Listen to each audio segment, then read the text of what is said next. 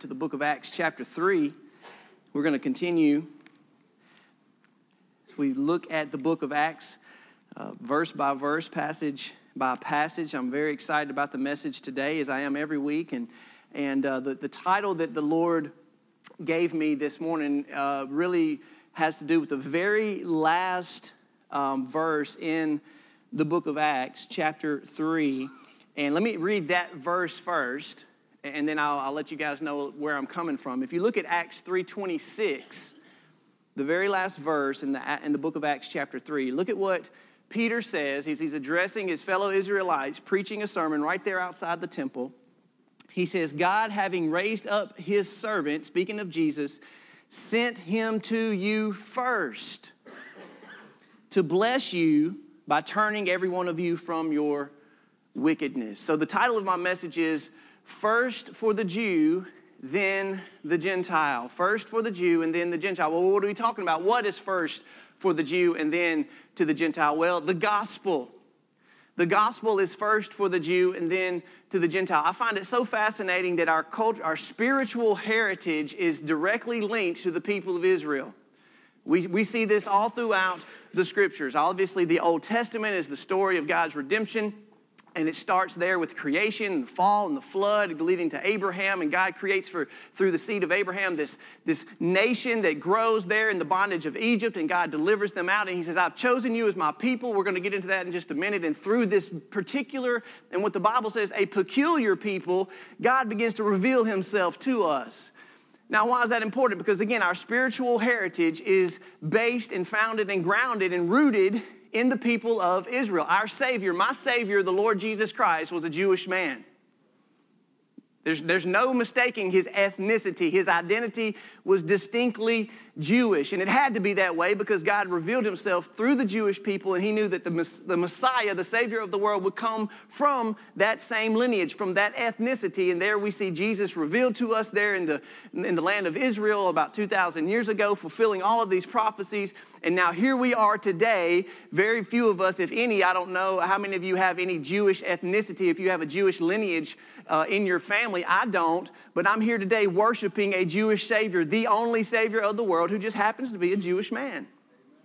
There's, there's, there, there's something to that. Like we should, we should embrace that. We should, we should study that. We should, we should look into that. You know, there's, there's this deep connection, Old Testament, New Testament, and we see that here. And this is Peter's opportunity to preach a very powerful message to his own people, to the Israelites. Now we see in the, in the day of Pentecost, you see, this is what happened. Uh, God poured out his spirit on the, on the church. They're praying. They begin to speak in other languages. The people uh, that come to see what's going on. And uh, Peter stands up and responds, and he delivers a powerful message. The first message, gospel message of the church, Peter preaches. And he said that that day, 3,000 people were saved. So the people were they're like, what is God up to? God's doing something great. Well, now we fast forward to Acts chapter 3. We talked about the, the beggar by the gate beautiful last week and how God healed this man who had a congenital um, defect where he could not walk for over 40 years. He is miraculously delivered. He's healed in front of all of the people, and the same thing happens. All the people come rushing in to say, How is this man healed? How did this happen? And Peter takes his second advantage of being able to preach the gospel message to his own fellow Jews in this particular situation and circumstance. So, this is the second time now Peter has been given an opportunity to preach the gospel to the Jews. Now, remember, before the resurrection, before the crucifixion, nationally, the Jewish people have rejected Jesus. And now Peter's given them another chance. And that's really what this whole message is really wrapped up in is the, is the grace of God that he, that he shows through Peter to the Jewish people. And how now, how does that relate to you and me today? If we're not of Jewish descent today, well, then how does that apply to you and to me? I think there's some really good application that we're going to see in this scripture this morning as we look at Acts chapter 3. First, for the Jew, and then to the Gentile. Now, many of you may or may not be aware, but we're coming up next month in May. We're coming up on the 70th anniversary of the birth of the Jewish nation. Y'all realize that? The Jewish nation, born, reborn, Of course, we know that the old Jewish nation, led by the kings of Israel, David, and the, there in the Holy Land, and then it was destroyed by um, the Babylonians in, in 586 BC. And, and from that point on, the Jews were scattered and spread all over the world, most of them retaining their Jewish heritage and identity. But God had always made a promise to bring them where? Back home. And what we are seeing in our lifetime today, beginning with May of 1948, coming out of the, the horrors of the Holocaust, as so many Jews were, were just ruthlessly murdered and killed um, at the hands of Nazi Germany and, and, and the, the, the powers of evil that were at work in those days. And so many of these Jewish people lost their lives. And it was out of those dead bones in Ezekiel 37 that God gave the, the, the, nation of Israel new life, new birth. And in 1948, on one vote, and most people believe it was President Harry Truman who cast his vote in favor in the United Nations in favor of allowing Israel to reestablish them as an autonomous sovereign state. In 1948, May of 1948, the nation of Israel was reborn. Now, listen, we may take that for granted. That is a supernatural, miraculous event. And we have to understand that right here, we're coming upon 70 years now that the nation of Israel has been an autonomous sovereign state. We're about, they're about to celebrate that right now, and they're actually already having all kind of celebration ceremonies in the land of Israel as we speak. And so when we look at this idea, what, and, and this has been what's so fascinating to me as a Christian, how, what is the connection between us and the Jews today?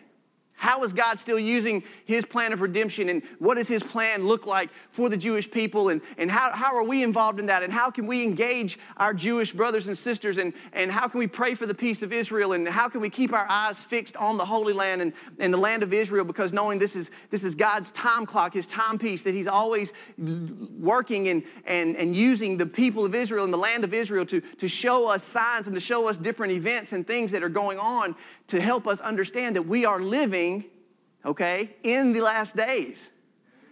Now, I know Peter said at the day of Pentecost that these are the last days, beginning with the death, burial, resurrection, and ascension of Jesus Christ. Those were the beginning of the last days, but I've said it before and I'll say it again. We're a lot closer today to the return of Jesus than we were 2,000 years ago. Amen? Amen. And there are some unique situations and things going on right now. For instance, the rebirth of the Jewish nation in 1948, which our generation has lived to see.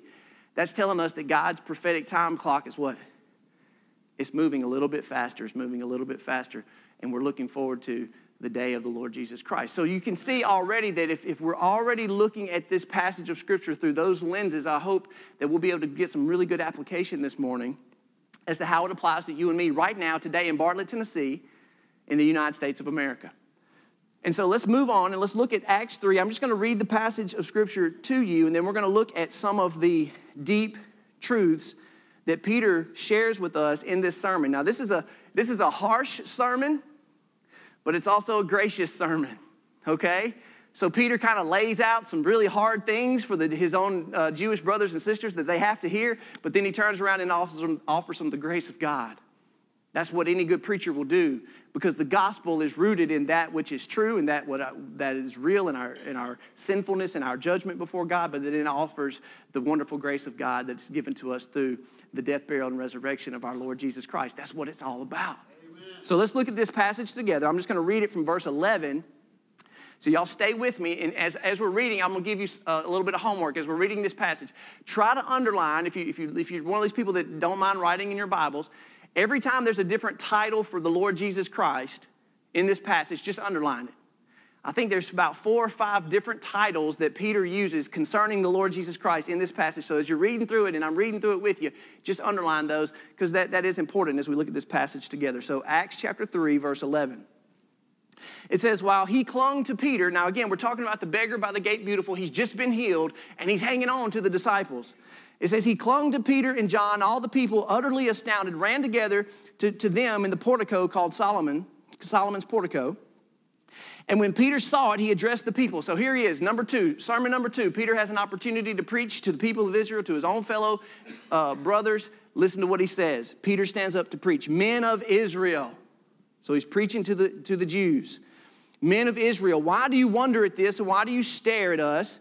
As though by our own power or piety we have made him walk. The God of Abraham, the God of Isaac, and the God of Jacob, the God of our fathers, glorified his servant Jesus, whom you delivered over and denied in the presence of Pilate when he had decided to release him, but you denied the holy and righteous one and asked for a murderer to be granted to you. And you killed the author of life, whom God raised from the dead. To this we are witnesses. And his name, by faith in his name, has made this man strong, whom you see and know. And the faith that is through Jesus has given the man this perfect health in the presence of you all. And now, brothers, again, fellow Israelites, brothers, I know that you acted in ignorance, as did your rulers. But what God foretold by the mouth of all the prophets, that his Christ would suffer, and thus he thus fulfilled. Repent, therefore, and turn back, that your sins may be blotted out that times of refreshing may come from the presence of the Lord, and that he may send the Christ appointed for you, Jesus, whom heaven must receive until the time for restoring all things about which God spoke by the mouth of his holy prophets long ago. Moses said, The Lord God will raise up for you a prophet like men from your brothers. You will listen to him in whatever he tells you, and it shall be that every soul who does not listen to that prophet shall be destroyed from the people. And all the prophets who have spoken from Samuel and those who came after him also proclaim these days you are the sons of the prophets and the covenant that God made with your fathers, saying to Abraham, And in your offspring shall all the families of the earth be blessed. Amen. God, having raised up his servant, sent him to you first to bless you by turning every one of you from your wickedness. Now, as we look at this passage of Scripture again, remember the historical context.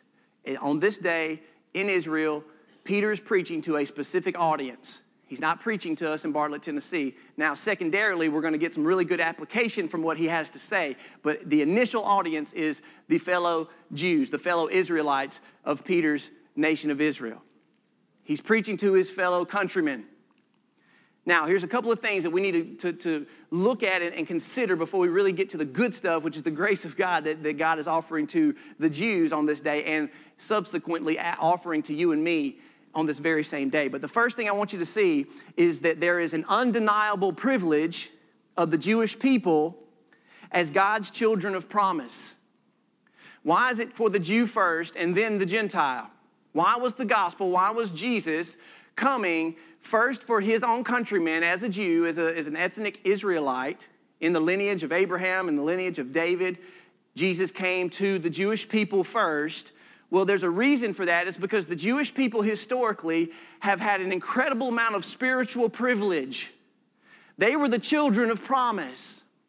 Now, if you look in the book of Deuteronomy, I'm going to encourage you, let's flip to Deuteronomy chapter 7. You have your Bible, you like to turn pages a little bit. I want to hear those pages turning because you look at Deuteronomy chapter 7. I'm going to share a couple of quick passages with you to remind us this morning of this great privilege that the, cho- the cho- chosen people of Israel had in relationship to God. Deuteronomy chapter 7. Just one of the many passages in the Old Testament that talk about the, the privilege of the Jewish people in their relationship to God. Look at verses 6 through 8. Look, consider what is being communicated here to the people of Israel. For you are a people holy to the Lord your God. The Lord your God has chosen you to be a people for his treasured possession. Note this out of all the people who are on the face of the earth. Wow. God, in his own sovereign ordained will, said, I want to choose these people to accomplish my will so I can reveal myself to them, through them, to the rest of the world, out of all the other nations in the earth. Why? It's funny because he tells us why. It was not because you were more in number than any other people that the Lord has set his love on you and chosen you. Because you were really the fewest of all people. Do you see what he's saying? He's saying it's not because you were some great nation, some mighty nation, some massive nation. He said, actually, you're probably the least of all people. Isn't that how God typically tries to work? Taking the least of these and doing something extraordinary through them so that it is evidence that He is the one that is at work and not because of their strength, or might, or their ingenuity, or whatever it may be. So God took this lowly people, this, this peculiar people who are few in number, and He said, I've chosen you. But look at, look at why He chose them. It says, Because the Lord loves you. wow. Because of His divine love that He has for the people of Israel. Is there anything that the Israelites had necessarily that, that earned or deserved love from God? Nope.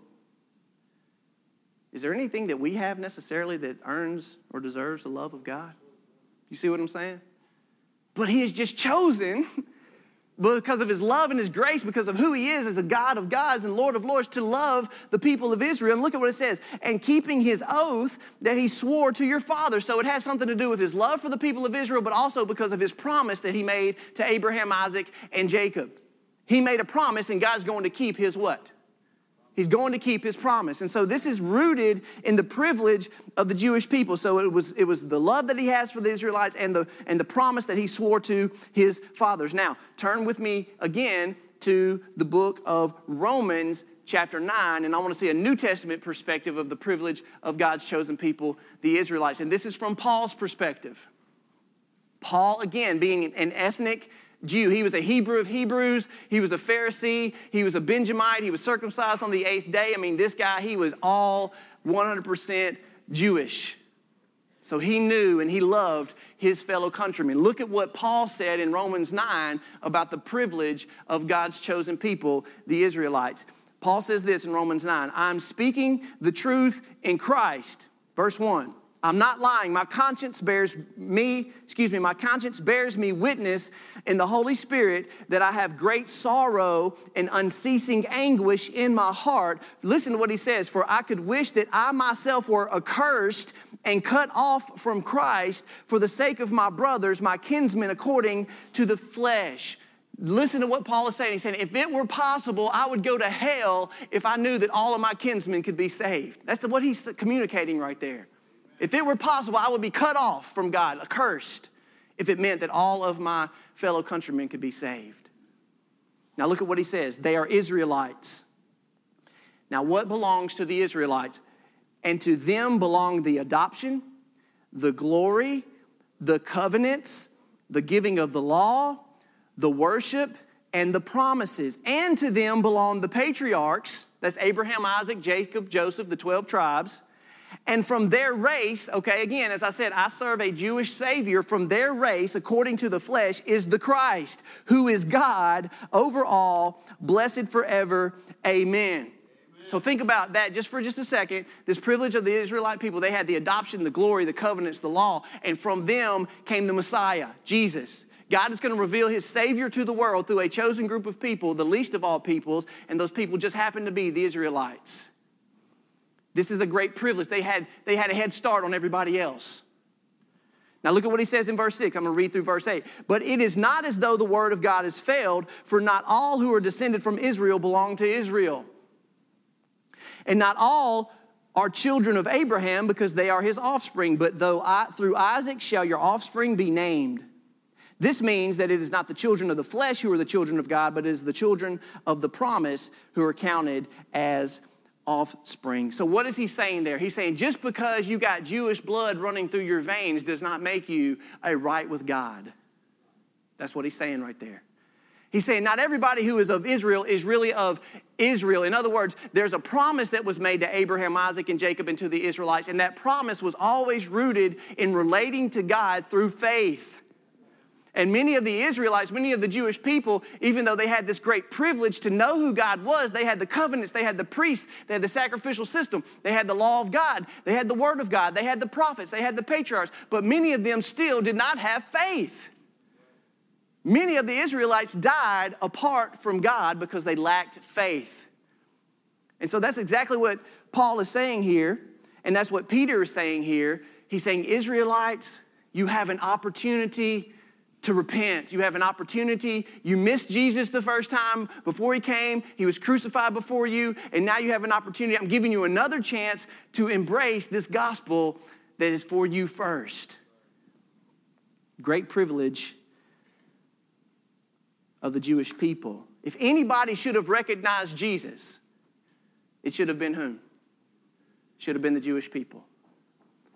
Number two, You've got this privilege of the chosen people. Now you've got the unspeakable act of wickedness of the Jewish people to kill the very author of life. Now, let me, let me go just for a second over here, okay? Do you realize that in the church, historically, there has been a great amount of anti Semitism If you go back and you read even some of the, the writings of the reformers like Martin Luther and some of the men that we raise up as being this spiritual fathers in the church, you know that they, a lot of them had, had a lot of deep anti Semitism in their heart towards the Jewish people because they took verses like this and they said, You see, it was the Jews' fault that Jesus died. They killed him. No. Because I've, I've shared this with you before and, and I'll share it with you again just real, to, to clarify what happened now. It, from a national perspective, the rulers of the, of the Jewish people at the time of Jesus, they were partly responsible in compliance with the murder of Jesus Christ. They were the ones who were turning Jesus over to be crucified. They were the ones who were scheming and conspiring to kill the author of life. They were the ones who tried to convince Pontius Pilate, who wanted to let him go. They still said, No, crucify him. They, they riled up the crowds. A lot of the people were so ignorant and blind, they didn't even know what they were shouting about. The leadership of Israel, however, they were so hardened toward God that, the, yes, they were responsible, at least secondarily, for the death of Jesus Christ. But Jesus said this Nobody takes my life from me. He says, I what? I freely and willingly lay it down. So, yes, there is this human responsibility there, but it was God's divine sovereign plan from the beginning that Jesus would be crucified at the hands of wicked men. And it just so happens that the Israelites were part of that whole process. And so it is an unspeakable act of wickedness, and it does show just how far away the, the national leaders of Israel had come from God. They thought that they were living for God. At the same time, they were crucifying God. The irony in that. So, yes, they did hand him over. Yes, they were compliant in the death. Yes, they, in other words, they were like accomplices to the murder of Jesus Christ. But guess what? So am I. You hear me? So am I.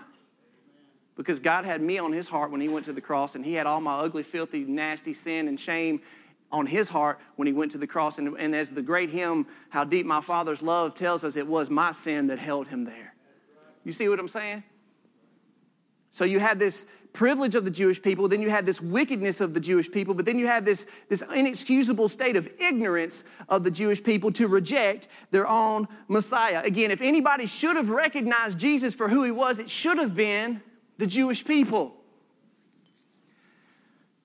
They had the law, they had the Psalms, they had the prophets, they had the prophecies, they had this anticipation. They were waiting for the Messiah, they were always looking for the Messiah. And it's just because many of them just had some confusion and some misunderstanding about who the Messiah was supposed to be, particularly when it came to the crucifixion of Jesus Christ. Even the disciples didn't understand it, did they? Think about Peter. Peter's like, wait a minute, you're telling me that you're about to go back to Jerusalem so that you can die? What did Peter say? Never you're going to die on my watch, Lord.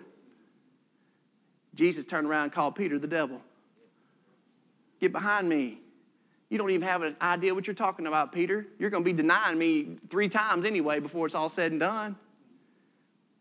You see, they didn't fully understand, even the disciples, and really it was until the resurrection of Jesus Christ that the disciples themselves really, their, their eyes were open. They're like, oh, that's what he was talking about. Now we understand what was he talking about. And so there was a level of ignorance in the Jewish people, even though they should have recognized the Messiah for who he was.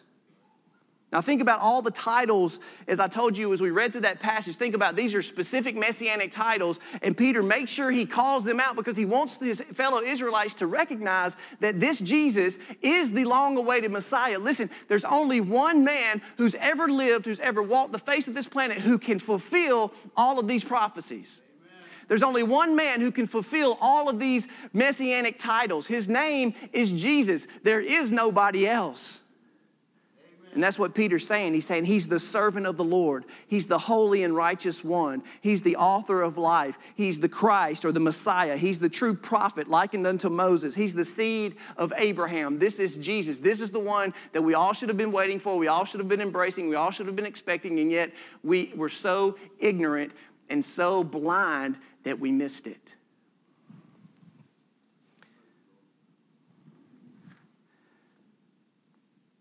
Now, I will say this it's not that they were completely innocent in their ignorance. Because I really believe, from a national perspective, Many of the Jewish people, especially the religious leaders of the day, they didn't want to believe in Jesus. Why? Because to embrace Jesus would have completely destroyed their way of life.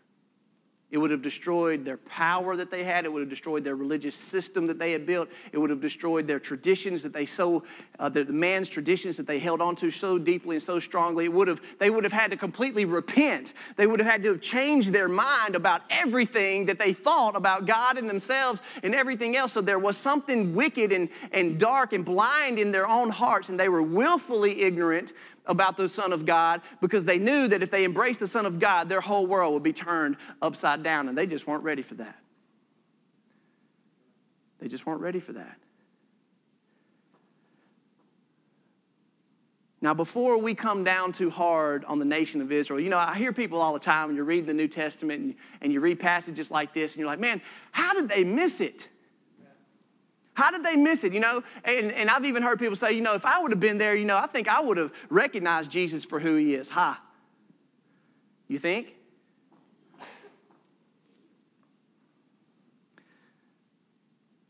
I can hear my mocking voice in the crowd among the scoffers saying what?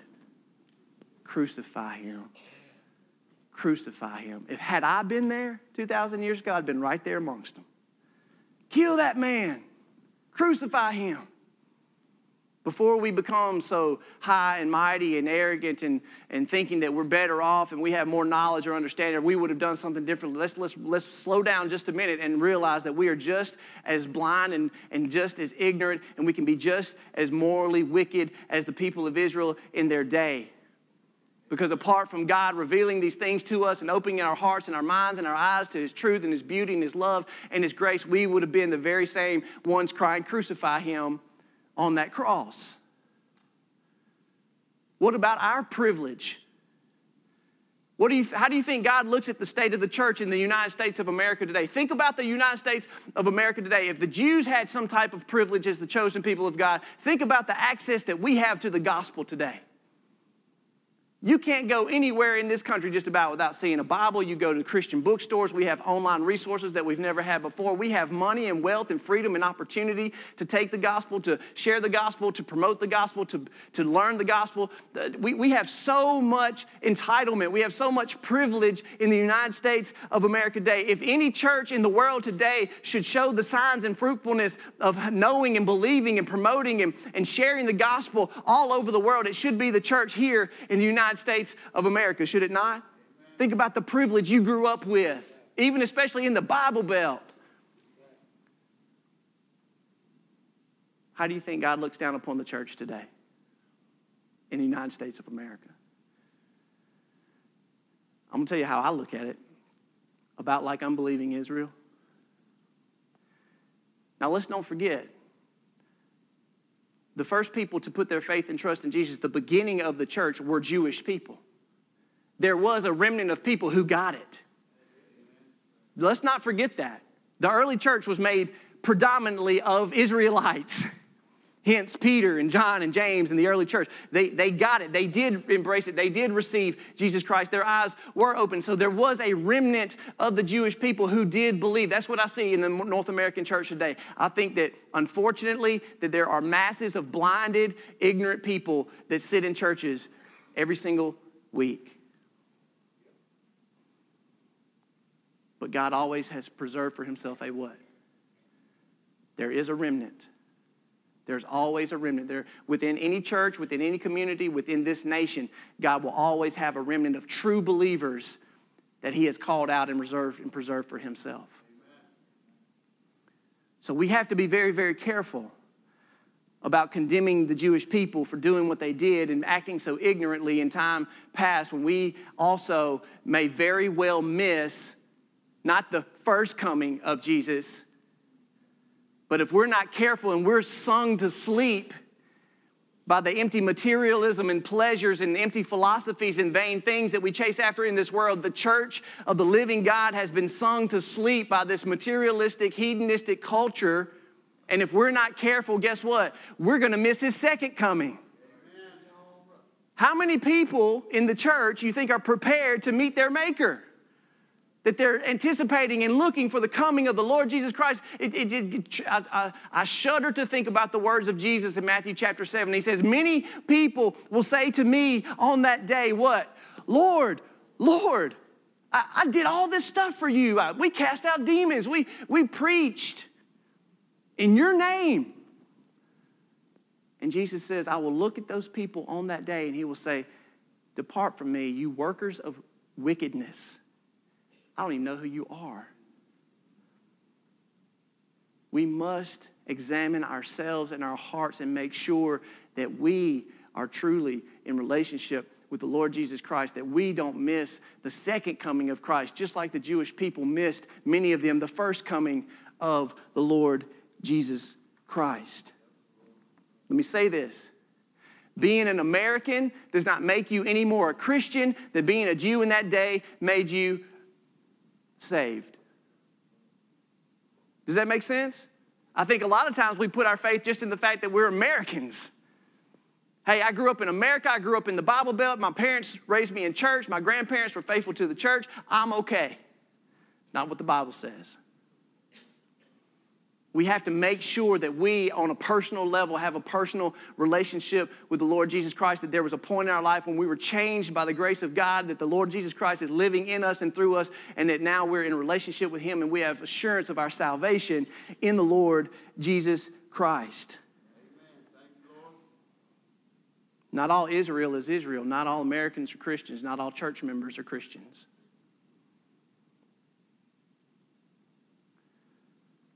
So after Peter takes this message, and he's, I mean, that's a message of, of harsh condemnation.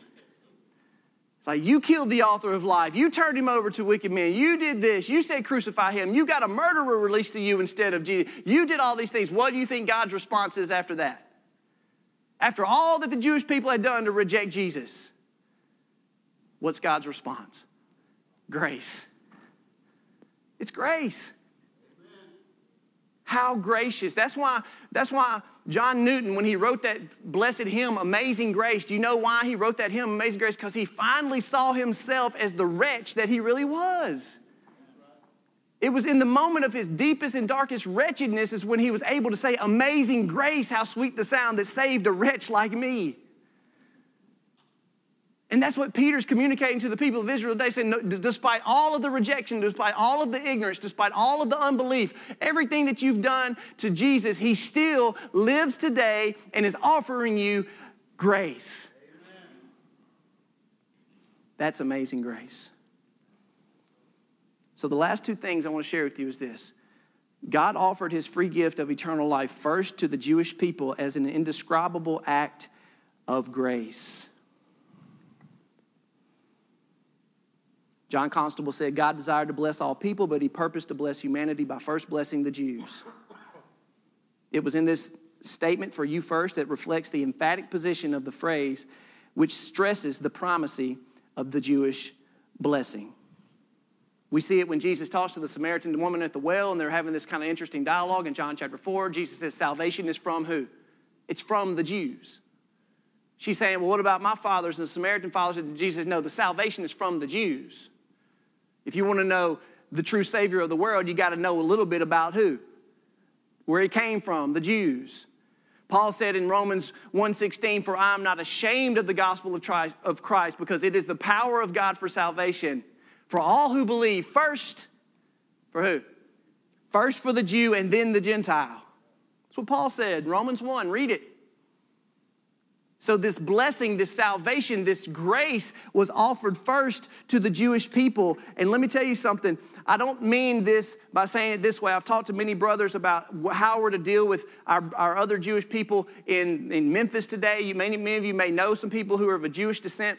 I don't necessarily think that means that we're to only share the gospel with Jewish people first and then focus on the Gentiles later. I don't think we should have any type of partiality necessarily because God calls us to share the gospel with who? All people. But I do believe, possibly, that as God is bringing the Jewish people back to the Holy Land and God is beginning to move and stir the hearts of the Jewish people, That there's going to be a great movement of God here in these last days. We're going to see some things happening that we haven't seen before. We're going to start to see more and more prophecies be fulfilled. And I do believe that there may be this great revival, this great movement of God, and possibly it's going to begin with who? The Jewish people. And I, there's evidence of that. There's things happening right now. Some of my connections that I have with people who are in the Holy Land or have connections with Messianic ministries in the Holy Land, they, they're starting to see God do stuff in the hearts of the Jewish people. Because remember what he said uh, in, in, Romans chapter 11, he talks about that until the times of the Gentiles are fulfilled. In other words, we, we're going to see this as we go through the book of Acts. Even Paul, as he, he's going to these different communities, he's sharing the gospel with the Jewish people. And finally, he gets so much rejection and resistance from the Jewish people, God says, Okay, Paul, that's enough. Don't focus on the Jews anymore. Go where? Go to the Gentiles. And from that moment on, you see this unbelievable movement of God saving and redeeming people from every nation under heaven. And here we sit today as recipients of that very same grace. So, this is kind of, in a sense, the age of the Gentiles. But God is not finished with the Jewish people by any stretch of the imagination.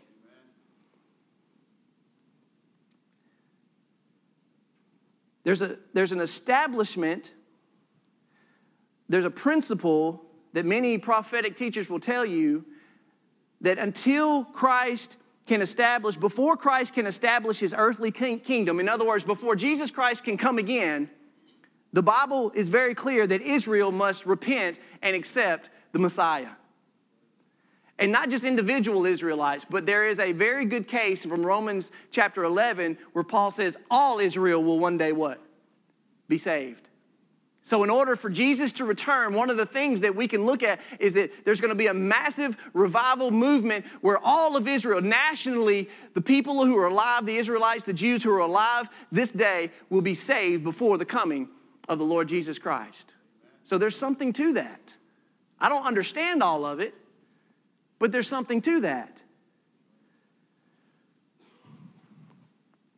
So, what's Peter's message to the Israelites of his day. It's the gospel. Let me briefly share the gospel with you. Peter says, My fellow Israelites, I need you to repent. What does repent mean? Repent means I need you to change the way that you think. Now, there are fruits of repentance. Once you can change the way that you think about God and about who you are, you see God for who He is in all of His glory and all of His holiness, and you begin to see you as you really are in all of your sinfulness and your desperate need for Him. And at that moment, that repentance takes place. You change your mind about all of reality. You change your mind about who God is and how one is saved. You change your mind about how you can come into a relationship with God. You change your mind about what you really are deserving of. And that's what repentance is all about. Your mind begins to be changed. And this is what Peter's saying to the Jewish people. He's saying, You need to change your mind about Jesus. First, you, you crucified him, he's been raised from the dead, he was ascended back into heaven and he's still offering you grace. And I need you to change your mind about who he is because right now, most of you out here that I'm preaching to, you don't believe in Jesus. You don't believe he is the Holy One of God. You don't believe he is the Messiah. You don't believe he is the Savior of the world. So change the way that you think about Jesus and then we can go somewhere. Now, many of you may be in here today and you maybe have never truly changed your mind about who God is and about who you are and about your need for Christ and about how you're going to get to heaven. How are you going to get to heaven? Are you good enough? No, the Bible says none is righteous. All have sinned and fall short of the glory of God. You see, that's what repentance involves. It involves this complete transformation of how you see reality. So he says, repent. Faith that saves includes repentance. It's a changing of one's mind. True repentance is admitting that what God says is true because it is true, and then to change your mind about our sins and about our Savior. That's Warren Wiersbe. And then Peter goes on to share the rest of the gospel. He said, okay, if you can change your mind about who Jesus is, and then this is what's going to happen. Your sins will be forgiven, times of refreshing will come, and you can look forward to the hope and the glory of one day. Jesus will what? He's going to come back. Now, listen, this is the beautiful picture of the gospel. Christ has died, past tense. Christ has died, okay? The gospel assures us of total forgiveness of sin. Hold on to this this morning. The gospel communicates to us that if you confess your sins, that God is faithful and just to forgive you of your sin and cleanse you from all unrighteousness. The cross was in the past. It happened historically in the past, and Christ has died. It's been settled. That's why Jesus said, It is finished.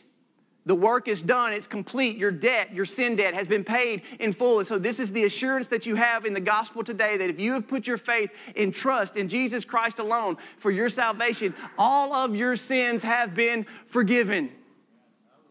Not just past, not just your attitude you're going to have today, but even the sin that you may commit when? In the future. Christ has died, it's settled. Christ is risen.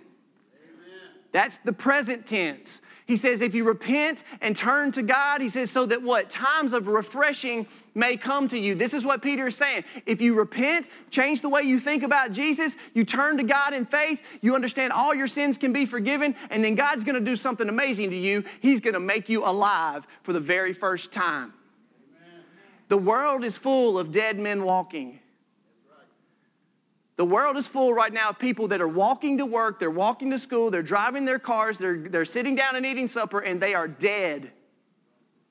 Peter says that the, the, the, assurance of the gospel is that you will have a fresh spiritual life. You'll have new spiritual life in Christ. In other words, Christ is risen right now in the present. And if you have Christ, you have Christ living in you when? Right now. At this very moment, you're in a relationship with Jesus Christ. His Holy Spirit lives in you, and you have new spiritual life. You're awake, you're alive, you are refreshed in the presence, daily presence of the living God. But that's not the end of the gospel. Because not only has Christ, he has died in the past, he is risen right now in the present, but he's what? He's coming again in the future. Let's not forget the hope and the assurance that we have for the future restoration of all things. That's what Peter says right here. Amen. I'm going to read it for you. It says, that the times of refreshing may come from the presence of the Lord, and that he may send the Christ appointed for you, Jesus, whom heaven must receive. Again, Jesus ascended into heaven, he must receive until the time for restoring all things about which God spoke through the mouth of his prophets long, long ago. Christ has died. Your sins can be all forgiven. Christ is risen. Amen. That the presence and the refreshing of the Lord can be in your life right now. And then Christ will come again. You have an, an, an, anticipation and a hope and an expectation that Jesus Christ is coming again. And let me tell you something one day there will be no more sin, there will be no more sorrow, there will be no more death, there will be no more pain, there will be no more sickness. God has promised to restore all things. You know what that word restore means? It means He's going to regenerate everything, He's going to make everything new again. And this is what will blow your mind. It's going to be even better than the original creation. Adam and Eve had it pretty good. We're going to have it even better. That's the gospel. So, even though there wasn't this national return to Jesus on that day, there was a remnant, again, as I said. And so, you do have many of the Israelites believing and putting their faith in Jesus Christ. So, our, our, the church has Jewish historical roots. But finally, I want to make sure you understand that God continues to offer his free gift of eternal life to all people as an equally indescribable act of his grace. I'll say it to you this way if you think it's amazing that God had mercy on the Jews, hey, it's pretty amazing that God still has mercy upon you and me. Because I'm going to tell you, you know what the Jews call the Gentiles? Just dogs. That's what I am in my own left to my own self, in my own sinfulness, in my own wretchedness, you know what I am? I'm nothing more than a dirty dog. That's it. All I care about is myself and my pleasure and what I want, what I can get, and who I can hurt to get it. That's who we are in our own sin. See, Gentiles were the, were the most debased of people. These were the people that, that hated God. They were idol worshippers. They did all the most perverse kind of things. That's our, that's our historical heritage. I'm a Gentile. Unless we become too proud, we need to make sure and understand that it's just as much an amazing act of God's grace that we are here today, recipients of the salvation that only Jesus Christ can provide to us. Look at what Paul says in Ephesians 4. This I testify to you that you must no longer walk as the Gentiles do in the futility of their minds. They were darkened in their understanding, alienated from the life of God because of their ignorance that is in them due to their hardness of heart. They become callous, giving themselves up to sensuality, greedy to practice every kind of impurity. But that's not the way that you learn Jesus Christ. As you read through a passage of scripture like that, do you see yourself in all of those things? I do because that's exactly where I would be today if I didn't have Jesus Christ. So it is amazing grace, and it is amazing grace to all people. And it goes all the way back to the promise that God made to Abraham in Genesis chapter 12 when he said, Abraham, through your seed, through your offspring, singular, through Jesus, through the, through the offspring of Jesus, all the peoples of the earth, all the nations of the earth shall be blessed. So, even though God did give privilege to the Jewish people, even though God did choose to use the Jewish people to reveal Himself and to give Him the law and to give the covenants and to give the prophets and to give the patriarchs so that God may be revealed to the rest of the world, His intention and His plan for redemption has always been not just for the Jewish people, hallelujah, praise the God, but it's been for who? Everybody all people. That's why when we have been given this great commission to go and make disciples, Jesus reiterates that very promise in our great commission when he says, Go therefore, make disciples of all nations and baptize them in the name of the Father, Son, and the Holy Spirit, so that we don't discriminate because God does not discriminate. That's the Great Commission call. And this beautiful picture that through faith in Christ, we've been, we've been given the same inheritance as the Israelites were promised. So we become sons of the covenant. We've become adopted by God. We've been made heirs of God in Jesus Christ. We've become children of Abraham by faith. All of the promises and the prophets say yes and amen in Jesus Christ so that as you put your faith in Jesus Christ, you, we have become recipients of all of God's graciousness, both now and forevermore. First for the Jew, and then for the Gentile. I want to ask our worship team to come up. And, and here's, here's my application for today. This word repentance has just been heavy, heavy, heavy on my heart all week. Now, let me say something about repentance as, as the worship team comes up. This is your application. Repentance is not something that we only do at the moment of our salvation. The evidence of a changed life in Jesus Christ is a life of continual and deeper what? Repentance. Why? Because when Jesus saves you, you're justified before God. You have new spiritual life that you didn't have before but you still have a sinful nature. Do you know that? I know I do. That's why Paul would, would say something like this The things that I want to do, I don't do, and the things that I don't want to do, I still do. And he was saved. So God is calling you and me constantly, daily, to grow deeper and deeper in our repentance. What does that mean? It means that as soon as God allows you to change the way that you think about yourself or a particular sin that you're struggling with, and you finally deal with it, you finally acknowledge it, you finally admit that this is the reality that I'm living in, Lord. I've been doing this wrong. I have this wrong attitude, this wrong thought, this wrong sin, or whatever it may be. Lord, now I confess it to you. Please forgive me and help me live in victory from this point forward. Okay, that's what happens when we when we repent. And as soon as God allows you to get over one of those sins and you have victory over those sins, guess what He's going to do next? He's going to show you another one. And as soon as he, it may take you another week, it may take you another year to get through that one. And guess what? As soon as you deal with that one and you repent, you change your mind about it, and you look at things in the reality of God and His Word, then He's going to give you another one. It's called sanctification. Amen. It's called a process that He's taken us through, and it never stops till the day we die or the day He what? Or the day he comes back. We never stop. Is that your life? What I just shared, does that describe your life? Somebody once said it this way, and I'll close with this. I love this. The longer that I walk with Jesus Christ, the more sinful that I realize that I am. Does that define your life right now? If you've been walking with Jesus Christ for 10 years, 20 years, 30 years, 40 years, do you realize you're more sinful today than, it, than you were when you first came to Him in faith? That's the mark of a true believer. That's the mark of a repentant life. Amen. Will you pray with me this morning?